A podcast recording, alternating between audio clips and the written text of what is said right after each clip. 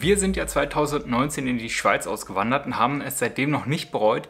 Und heute erzähle ich euch mal Vor- und Nachteile, die es so mit sich bringt, in der Schweiz zu leben. Vorteil Nummer 1 ist, wie ich finde, die Steuern, denn du zahlst nur 10% Einkommensteuer und ungefähr 6% Sozialabgaben, was im Verhältnis zu Deutschland mit 39% Steuern schon ziemlich zu Buche schlägt.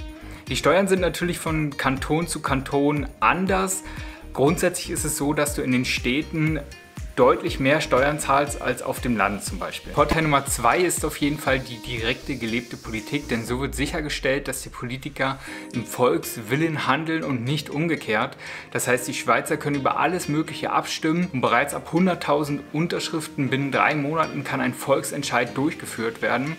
Und da wird zum Beispiel abgestimmt, ob der Beitritt in die EU stattfinden soll oder ob neue Kampfjets gekauft werden soll oder ob ein Gebäck umbenannt werden soll und so. Also über alles Mögliche und das finde ich super, denn du fühlst dich wirklich noch wahrgenommen als Bürger und du siehst, dass deine Entscheidung etwas verändern kann. Vorteil Nummer drei ist die Mentalität der Leute und das ist mir noch in keinem anderen Land aufgefallen, dass die Leute so nett und so freundlich sind und dir so entgegenkommen und respektvoll miteinander umgehen. Also das ist wirklich, wirklich klasse. Ein Vorteil für mich ist der Schweizer Franken, denn dieser ist deutlich wertstabiler und international anerkannter als so manch andere Währung. Ein weiterer Vorteil ist die Internationalität der Schweiz. Hier treffen so viele Nationen aufeinander, die so viele Erfahrungen und Werte mitbringen, was dich persönlich so viel reifen lässt und weiterkommen lässt. Ein weiterer Vor- bzw. Nachteil, je nachdem wie man das sehen möchte, ist, dass hier viele verschiedene Landessprachen gesprochen werden. Zum einen Französisch, Italienisch und vor allem Schweizerdeutsch.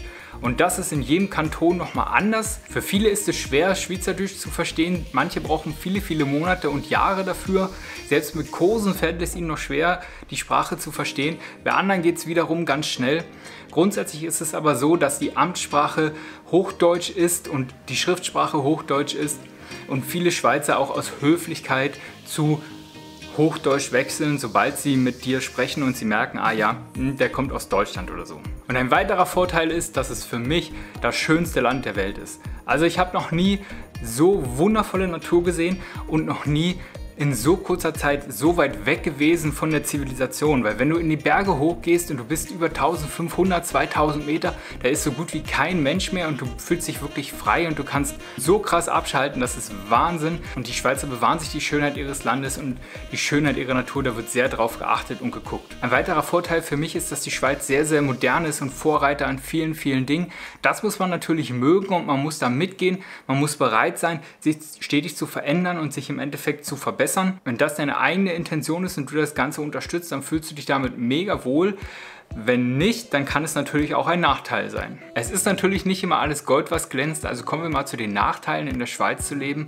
Und da ist für mich ganz klar auf Platz 1, dass du deine Familie nicht mehr so oft siehst. Ein Grund, warum viele wieder zurückgehen, warum viele teilweise auch nur fünf Jahre oder zehn Jahre in der Schweiz bleiben und dann wieder zurückgehen, weil das macht einfach was mit dir, wenn du dein Land verlassen hast. Das suggeriert ja was ganz, ganz anderes in deinem Kopf und du weißt einfach, da ist eine gewisse Distanz und ihr seht euch nur so und so oft im Jahr. Und das ist schon äh, ja teils ein komisches Gefühl, wo es wahrscheinlich sehr, sehr lange braucht oder auch nie, um sich dran zu gewöhnen. Nachteil Nummer zwei ist auf jeden Fall die Preise, denn in der Schweiz ist alles teurer. Man muss natürlich auch sagen, dass die Löhne deutlich höher sind, aber wie in jedem Land stehen Lebenserhaltungskosten im Verhältnis zu den Löhnen. Und wie überall, wenn du nicht gelernt hast, mit deinem Geld umzugehen, dann kommst du auch hier in der Schweiz nicht auf einen grünen Zweig. Nachteil Nummer drei ist auf jeden Fall, du hast weniger Urlaub und du hast weniger Feiertage, wodurch du im Gesamten deutlich mehr arbeitest. Zumal eine Vollzeitwoche in der Schweiz auch noch Minimum 42 Stunden sind.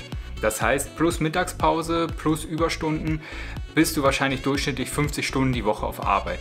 Nachteil Nummer 4 ist eventuell, dass die Schweiz eine sehr elitäre Gesellschaft ist und eine sehr erfolgsorientierte Gesellschaft. Das heißt, es findet viel mehr Bewertung statt, erstmal anhand deiner Fähigkeiten und anhand deiner ja, Erfolge. Damit muss man erstmal klarkommen und wenn man das zu schätzen weiß, ist es ein sehr, sehr guter Boost für dich, weiter nach vorne zu kommen im Leben und auch erfolgreicher zu werden im Leben. Wenn du dich aber nicht ständig selbst hinterfragst, dann kann es sein, dass du sehr schnell in der Entwicklung des Landes auf der Strecke bleibst.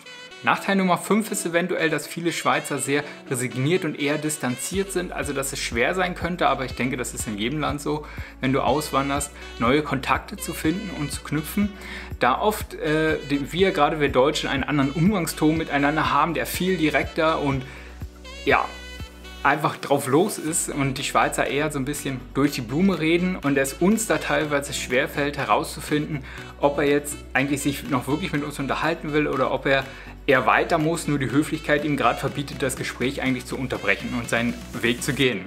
Ein weiterer Nachteil ist vielleicht für manche relevant, für andere nicht so. Es gibt ein Tempolimit auf den Autobahnen und es gibt deutlich höhere Bußen. Das heißt, wenn du zu schnell fährst, kann es sogar sein, dass sie einfach dein Auto einziehen und das fänden und verkaufen und so und da hast du dann kein Mitspracherecht. Ich würde es eher auch als Vorteil sehen, weil wenn du dich an die Gesetze hältst, dann hast du auch keine Probleme. Das ist eigentlich ein ganz einfaches Reglement. Aber ja, das ist für manche eventuell ein Nachteil, nicht schnell fahren zu dürfen. Ein weiterer Nachteil ist, dass du mit einem Schweizer Pass nicht so flexibel reisen kannst wie mit einem deutschen Pass. Das zeigt sich oft in Visa-Anträgen, da ist es mit dem deutschen Pass schon deutlich leichter für die und die Länder ein Visa zu bekommen oder auch ein Visa für längere Zeit zu bekommen.